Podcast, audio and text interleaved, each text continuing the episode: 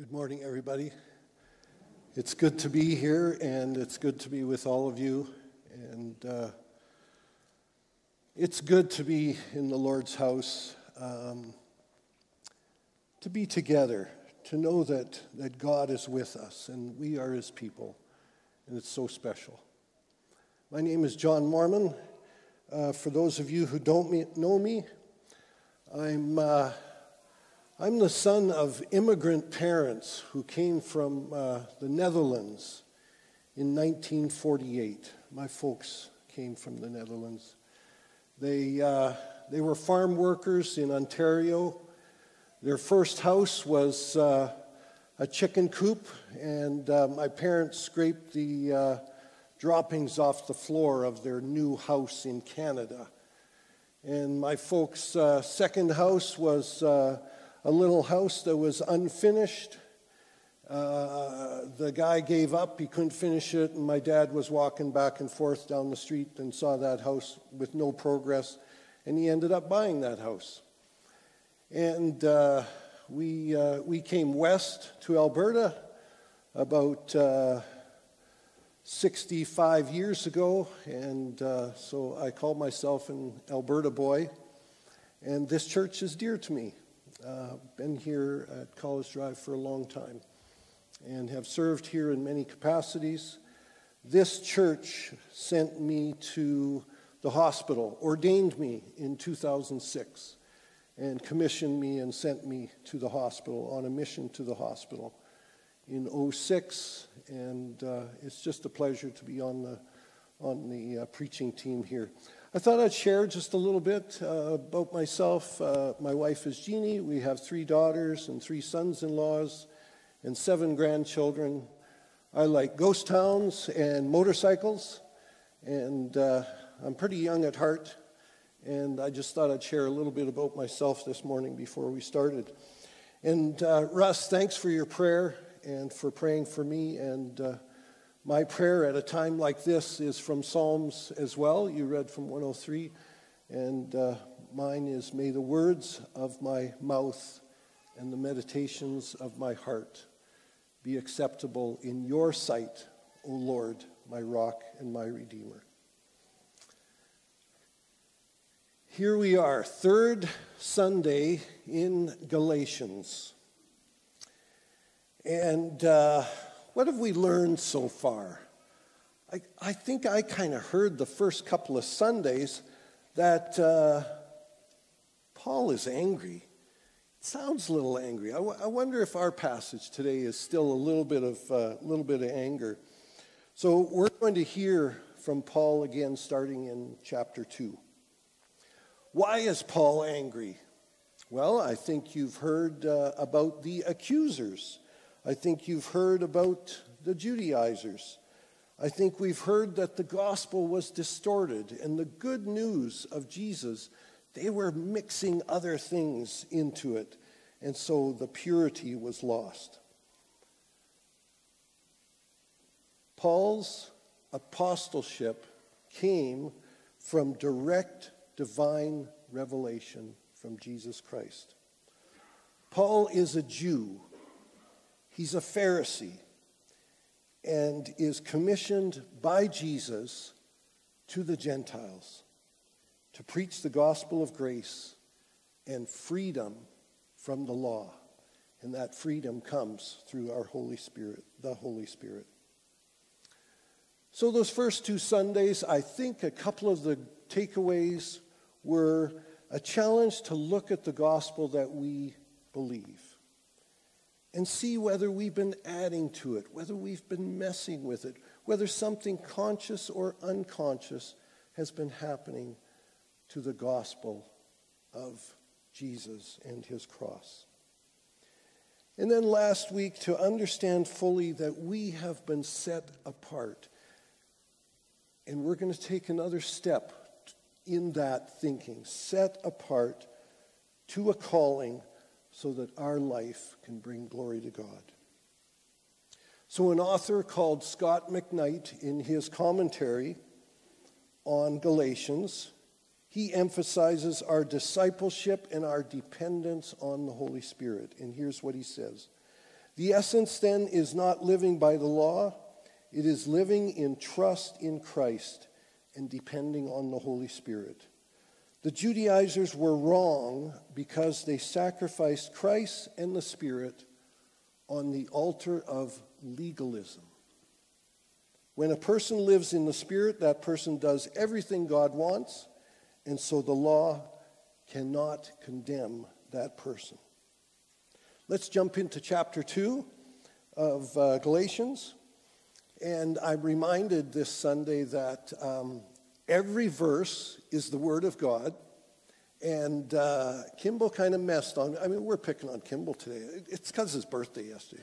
But he kind of messed with me because I was supposed to be in chapter one. And then he says, Well, no, I'm going to take chapter one. You take chapter two. And I read chapter two and I went, Oh, this is way different than what I was expecting to talk about. So here we are, chapter two. Everybody ready? Good.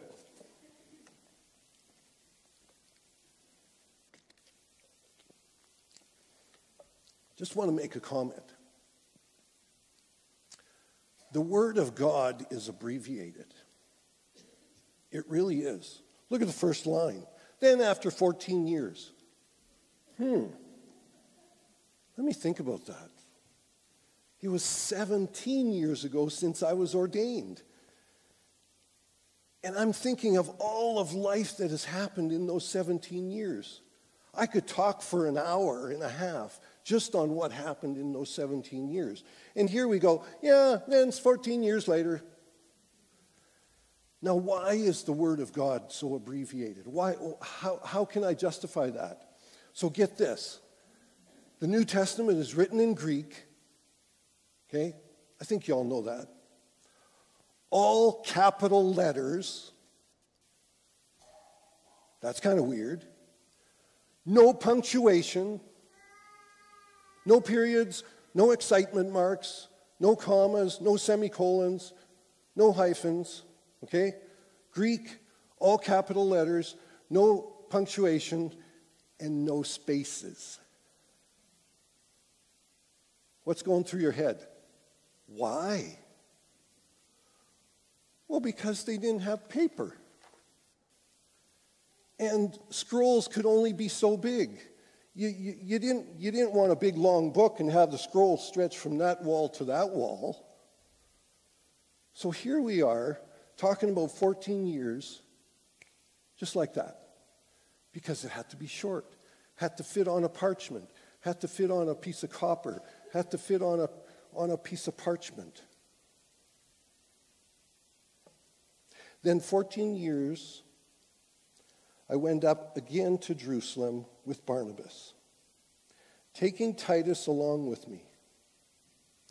I went up because of a revelation and set before them, though privately, before those who seemed influential, set before them the gospel that I proclaim among the Gentiles, in order to make sure I was not running or had not run in vain. But even Titus, who was with me, was not forced to be circumcised, though he was a Greek. Yet because of false brothers secretly brought in, who slipped in to spy out our freedom that we have in Christ Jesus, so that they might bring us into slavery. To them we did not yield in submission, even for a moment, so that the truth of the gospel might be preserved for you. And from those who seem to be influential, what they were makes no difference to me. God, no, God shows no partiality. Those, I say, who seemed influential added nothing to me. On the contrary, when they saw that I had been entrusted with the gospel to the uncircumcised, the Gentiles, just as Peter had been entrusted with the gospel to the circumcised, the Jews, for he had worked through Peter for his apostolic ministry to the circumcised, worked also through me for mine to the Gentiles.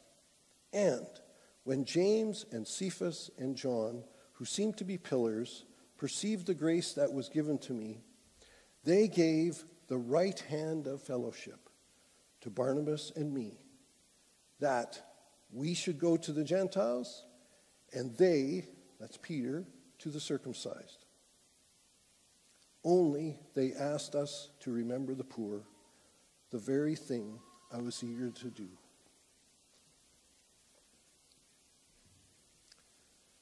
So, this is the passage I wasn't ready for. And it's got these abbreviations, and it's got this information and that information, and it's kind of jumpy. I even had trouble reading it, and I've read it 28 times. We divide the passage into three parts.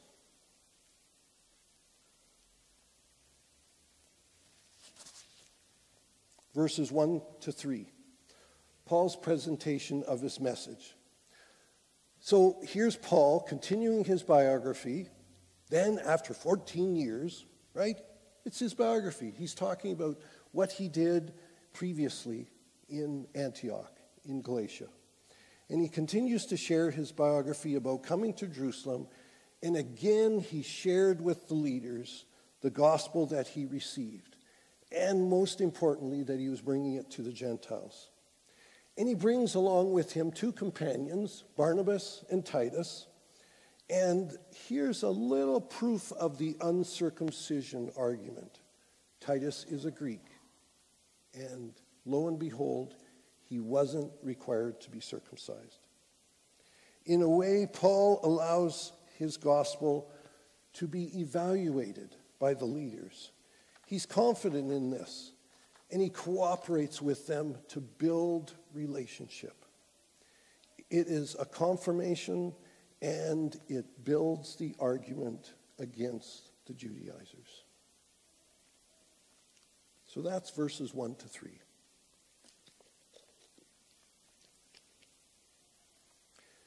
Verses 4 and 5, Paul continues to describe the opposition to his message. God's message. Paul continues to share the opposition that has occurred, including spies. This is getting serious. These Judaizers are serious. They sent in spies. They're spying on him. But Paul will not give an inch in order to preserve the gospel truth. He says, To them we did not yield in submission, even for a moment preservation of the gospel, so important for Paul and for us today. Verses 6 to 10. There is a unity, there is a support by the Jerusalem pillars. Interesting that he uses the word pillars. About all I could think about when I was thinking of that ex- expression, and uh, was that whenever I see some ruins from Israel or the Middle East, what do you see what's left of these palaces and of all these big garrisons or these, or these amazing uh, pieces of architecture? You see all the pillars left, don't you? You see all these pillars lined up. They, they seem to last. They seem to be what's holding up the building. The roof might be gone, the walls are gone, but there's pillars. And Paul calls James, Peter, and John, the pillars. The leaders endorse the gospel. They endorse his gospel, the gospel that's been revealed to him directly by Jesus. He has two important points to his argument to the Judaizers. The gospel he is preaching is from Jesus, very unique among the apostles, and he's supported by the pillars of the church in Jerusalem and they are named specifically. And by the way, Paul says they didn't have anything to add, they didn't give me anything extra, so nothing was missing, and it was made official with the right hand of fellowship. When they saw that I had been entrusted with the gospel to the uncircumcised, just as Peter had been entrusted with the gospel to the circumcised, and when James, Peter, and John gave the right hand of fellowship to me, that we should go to the Gentiles and Peter to the circumcised. There's endorsement, there's confirmation, and there's affirmation. And it's practical and a natural occurrence of what has transpired. Here you go. You go to them, you go to them. There is a division of labor. A decision has been made. And more than that, let's remember it's more than that. They used the word go. Remember, I said about the abbreviation and, and, and how it had to be condensed, and, and these in, the information we get in the Word of God is, is scrunched all together. It's not just go to the Gentiles, it's not just go to the Jews. It's the mission of God. It's the gospel of Jesus Christ. And it's intentional. It is a going to the Jews and the Gentiles. So we are Gentiles. We are non Jews. Does everybody know that? Everybody know that? Okay, so we're Gentiles. We've got that established. But what did it mean to go to the Gentiles? What does it mean to us today that Paul went to the Gentiles? Let me explain. Back in 2015, Jeannie and I had an opportunity to go to Israel. We went with some other family and we went with about 96 other close friends. So there was three buses, and it was quite a deal, but very well organized, very well organized. We went with uh, Back to the Bible uh, from Abbotsford, BC, and uh, we were on tour buses on and off, and we got to see the land. I got to walk where Jesus walked. Um, they call the Holy Land the fifth gospel Matthew, Mark, Luke, John, and then there's Israel. When you actually walk on the dirt and the rocks, going to Nazareth, the Sea of Galilee, Jerusalem, Bethlehem, the Dead Sea, many other places. It was remarkable and life changing to walk where Jesus walked.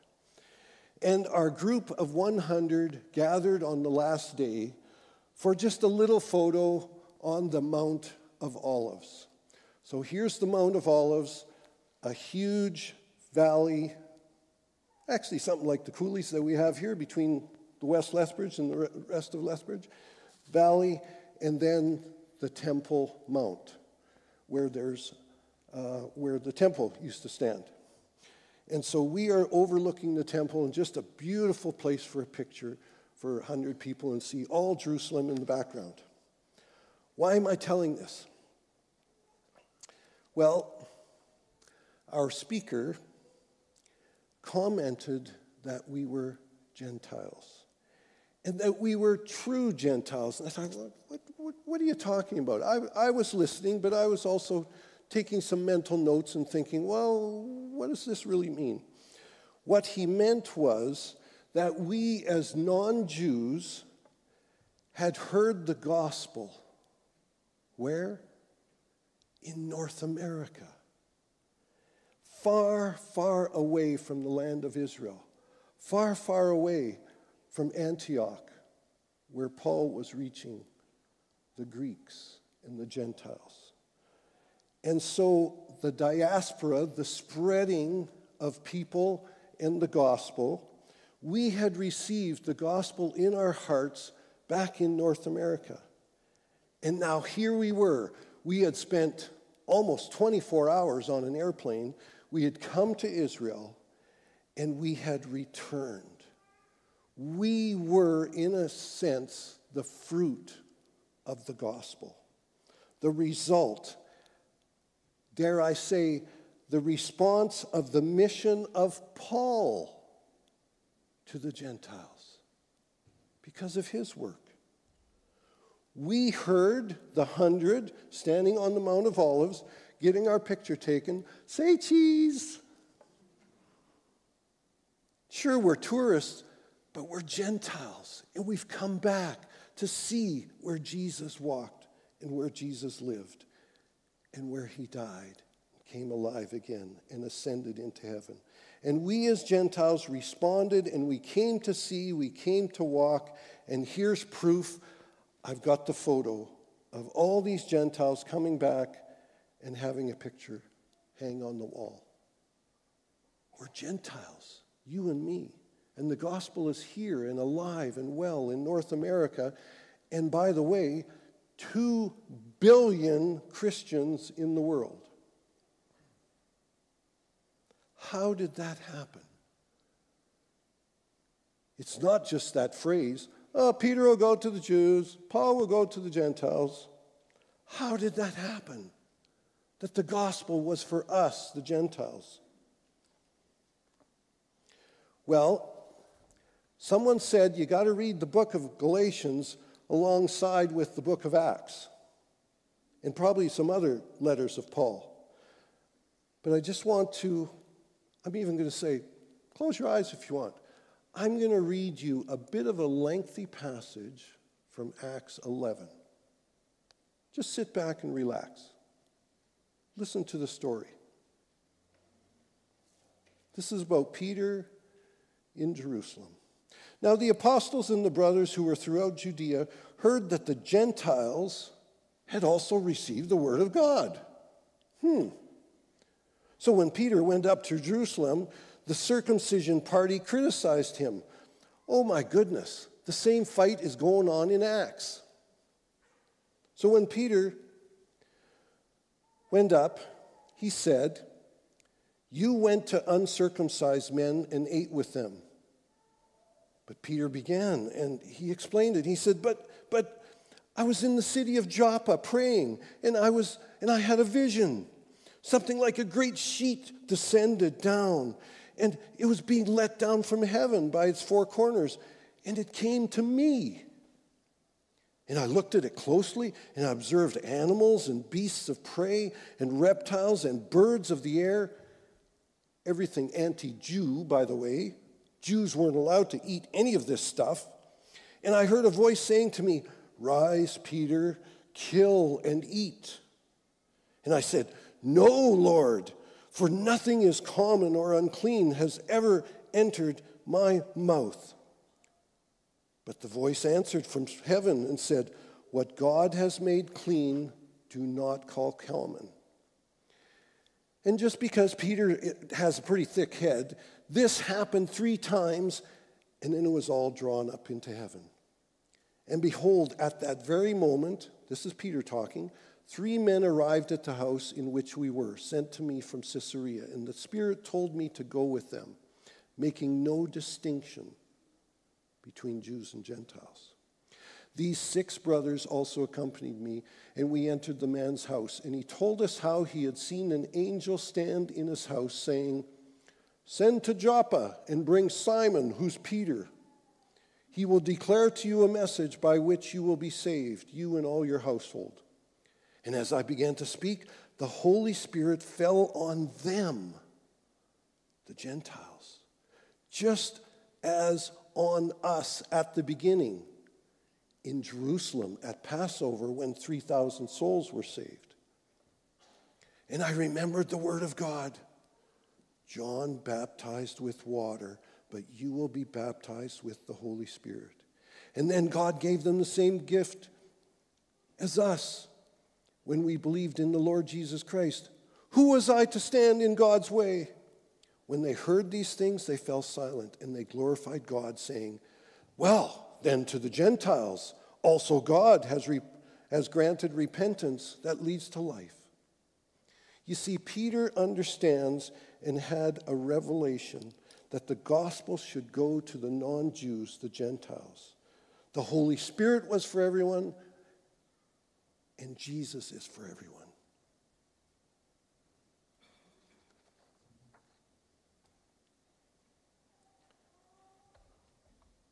What is a Jew? What is a Jew? How far back do we have to go in the Old Testament? I started with Abraham, and then last night I thought, oh, shoot, I don't know who Abraham's father was. And who was Abraham's grandfather? So, anyways, I went all the way back to Noah. and Noah's children. And then Noah's children had children, and they had children. And don't quote me on this, I'm just guessing. I think there's about eight generations. But guess what? There was some folks there that lived 500 years and 200 years and 119, and it was a really long time. But Abraham was the son of one of those great, great, great, great, great, great grandkids of Noah.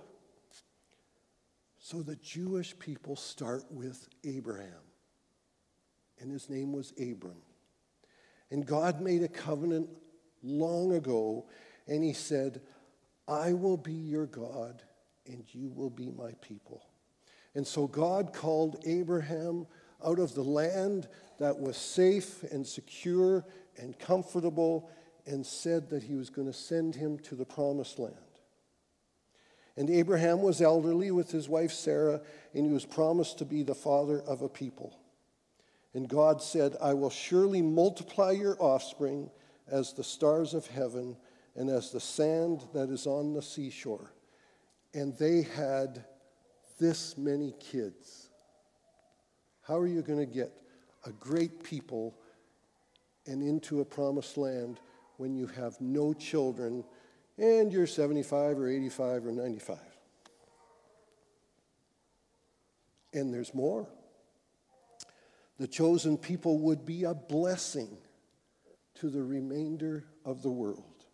Genesis 12, God says to Abraham, All peoples on earth will be blessed through you. Abraham had Isaac, and Isaac had Jacob, and Jacob had Joseph, and Joseph became a leader in Egypt. And the chosen people grew and grew and grew so large that eventually the Pharaoh made them his slaves. They were delivered from Egypt by miracles, including the Passover, the Passover lamb, the blood on the doorposts. And they were delivered from Egypt, and they went through the desert, across the Red Sea, and into the land of milk and honey, Canaan. So I know a bunch of people, and yeah, it's through the hospital. And uh, I had about a 45 minute conversation with my Jewish friend. And he had some books, and he gave them to me. And so I'm reading a book that was published in 1957, and it's on the archaeology of Canaan. And the land of Canaan was promised to the Jews, to God's chosen people. I will be your God and you will be my people. And the land, the people of God, the Jews conquered Canaan, starting with Jericho. Now, I'm reading this book from 1957, all these glossy pictures, all this digging that they're doing, and they said there was something remarkable in Canaan. As they're digging through these tells, a tell is a city buried in a pile of dirt, looks kind of like a coulee. And the distinguishing factor in the land of Canaan for the Jews is that they worshiped one God. Unique because the other cultural groups had many gods, many idols were worshiped, and it was their culture and it was their spiritual life. But when they were digging in these ancient cities, they would dig and dig and dig idol, idol, idol, idol, figurine, metal, wood, brass, gold. And they'd come to the level where the Israelites lived. No more idols. One God. Don't need idols. And then after the Israelites were gone, kept digging, idols, idols, idols. I am a jealous God, God said. You will have no other gods before me. And so the worship and sacrifice for sins was only before one true God, the God of Abraham, Isaac, and Jacob. And then the kings and the prophets rose in the time of the Jews, God's people And the people ended up splitting into two kingdoms. And because of disobedience, yes, idolatry, because they did not turn away 100% from what they had found in the land of Canaan, they were punished by God and exiled to Babylon. God brought them back. And the intertestamental period, that's between Malachi and Matthew, shows that there was a formation of a variety of groups. The Pharisees, that's our Paul. The Sadducees, Jesus debated with them. The Maccabees, who rose in revolution, swords, spears, in that 400 year period. And the Essenes, who had those jars, the Dead Sea Scrolls, in 100 AD. So there were groups, there was religious groups. And then more than that for the Jewish people, the Roman Empire moved in. And there was an oppressive occupation that occurred during Jesus' time. One of the disciples was a tax collector for the Roman Empire, Matthew. And Jesus, the Son of God, the Anointed One, the Messiah, was not recognized by the Jews during his time on earth. Crucified, dead, and buried, he arose on the third day, showed himself to the apostles, and he ascended into heaven in plain sight. And an angel came and said, Hey guys, what are you looking at? But what followed was the church. The church was formed and the promise of the Holy Spirit. Paul, a Pharisee, attacks these new believers, these Jews. And he has permission, he has letters from the religious leaders in the temple and synagogues to go and get these people of the way, these Christians. Paul did not believe that Jesus is the Messiah, the Son of God, until he meets Jesus on the road to Damascus. He is a Jew and he has been changed.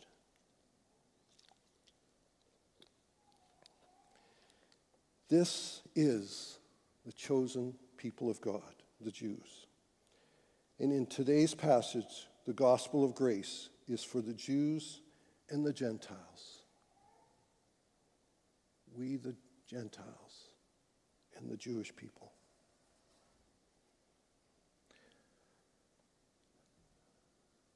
So, Russ, you alluded to it when you prayed. What's God saying to the people of College Drive today, October 15, 2023? What do we need to hear, God? I think God wants to remind us about the mission of the church. Peter and Paul are on mission. Not a mission, but God's mission, the mission of the church. So, a week from tomorrow, I'm going to be attending a little seminar from a pastor by the name of Cam Roxburgh. I've never met him, looked him up online, and I signed up for the seminar on the 23rd. He's a Vancouver pastor, and he talks about mission. And what I want to do is share what I learned from him, even before the seminar, and also some of the discoveries that I've made. Mission, it's who God is. Can, can you hear that? That mission is who God is and his nature, and it's everything about what God does. It's not an activity. And, and, and Russ, you, you, you prayed for missionaries, and, and, and I, I don't want to divide or separate or, or say anything wrong here. But I think we let ourselves off the hook of mission when we say, oh, yeah, College Drive sends money to Japan, and oh, yeah, what about the Neufelds? Oh, Germany, we got it covered. Mission is not an activity. We can get stuck on activity. Mission is our identity. Do you know that when we're asking for teachers for Kids Quest, that's being on mission. That's not, oh, if you have a little bit of time or if you kind of like kids or if. No, I'm, I'm, I'm going to push back on that. I'm going to say it's our identity. We're joining God on a mission. Mission is evidence that the kingdom of God is in all that we do. Think about it. All that we do. And why is God a missional God? Because he loves us, he wants to restore relationship with us, and he wants to heal this creation. Heal. We're going to put up College Drive's mission. Out of a growing love for God and compassion for others, our mission is to be followers of Jesus and to make followers of Jesus. And College Drive is committed. And by the way, College Drive, not this building, no, not this roof, not this carpet, not this pew, us, us, made in the image of God, us, attenders, members, everyone sitting here, and those who join with this body. We are committed to carrying out the Great Commission. Jesus said, Go, make disciples, while living out the Great Commandment love the Lord your God with all your heart, soul, and mind. And so our mission involves decision, making a decision. That's your heart, that's your mind, your volition, your deciding, making a decision to follow Jesus, and discipleship emulating, copying the life and character of Jesus. You heard me say going to Israel, I wanted to walk where Jesus walked. I wanted to copy him in the very basic walking where he walked and to see and to learn and to grow. Here's what some others have written about mission mission is not our initiative. So relax. It's not our initiative, it's not us. It's obedience to God's call. And we heard that last week. We are set apart. God has called us. And this is true of Jesus and it's true of us. So it passes on from Father to Son to us. Jesus said, As you sent me into the world, I have sent them into the world. So it's a rescue mission. Jesus' mission in response to his Father's sending was a love and rescue mission, a mission of compassion and sacrifice, taking people from oppression and bondage of the evil one into the kingdom of God's righteousness and grace. And guess what? The oppression and bondage of the evil one is right here in Lethbridge and it's in Israel and on the Gaza Strip, and it's in Ukraine and Russia. All that fighting, all that hatred is no different than what we have here in North America. Our oppression, our bondage is to materialism, individualism, our own fantasies and fetishes whether it's the internet or something worse, it's the freedom. And the freedom comes through the Holy Spirit. It's the freedom that we receive. God's on a mission of compassion and sacrifice, taking people out of oppression. And Jesus talked about his mission, and he used the words from Isaiah. Jesus said, The Spirit of the Lord is on me because he has anointed me to proclaim good news to the poor.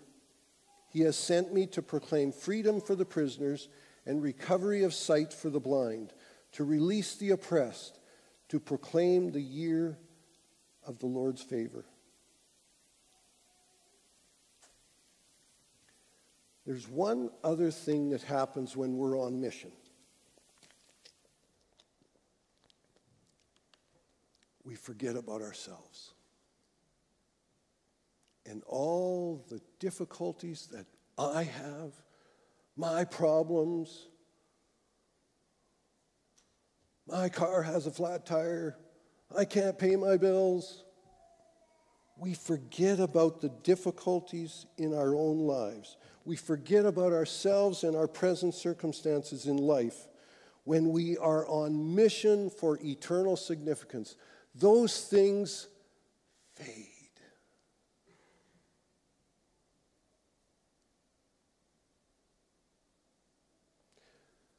What are we going to take home with us today?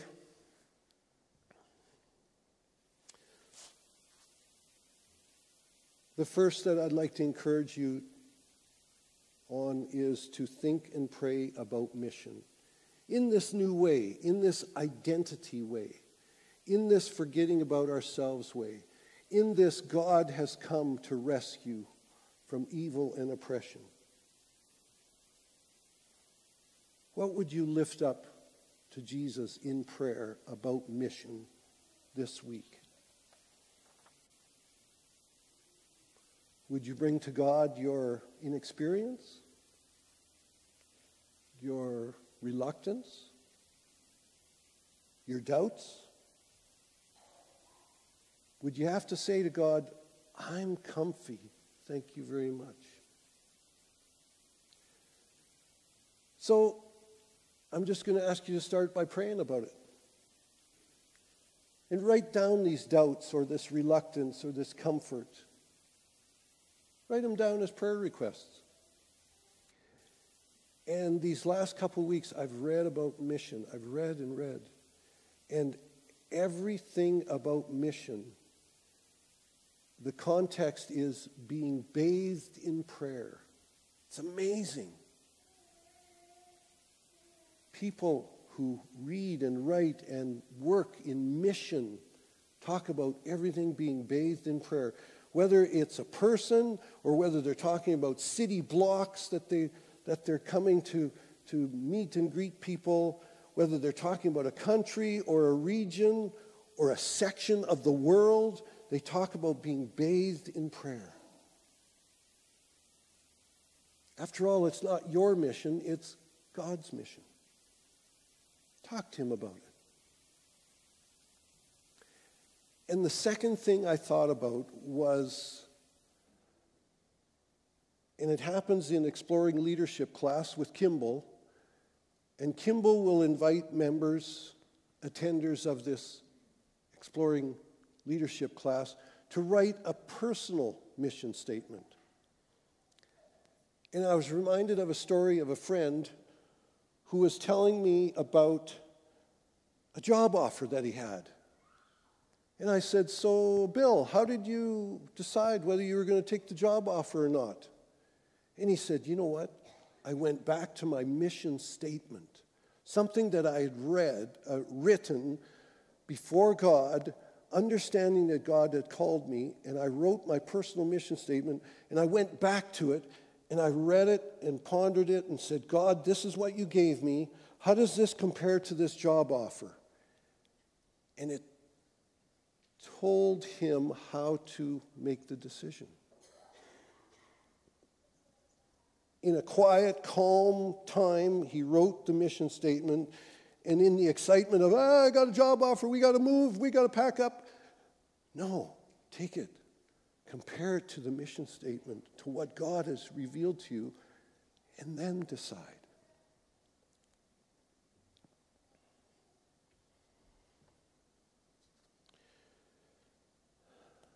What did I write up there? Open mouth talk? Um, oops. Um, it's not a bad thing to be thinking about mission in what God has called you to do. And when the time is there to, and you're with someone who, who is asking, who you know, who, you're, who is with you, you can open your mouth and talk and share what you've been thinking about.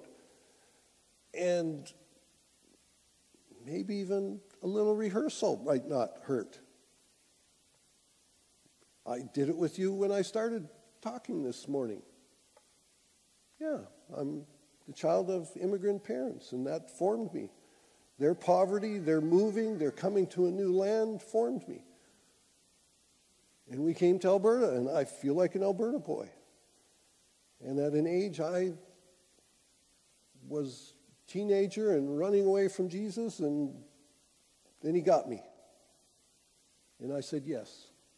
And things really started to change. And things got hard. Those kind of open mouth and talk. The difference, the change that Jesus has made in your life, that's sharing in mission. Authentic community.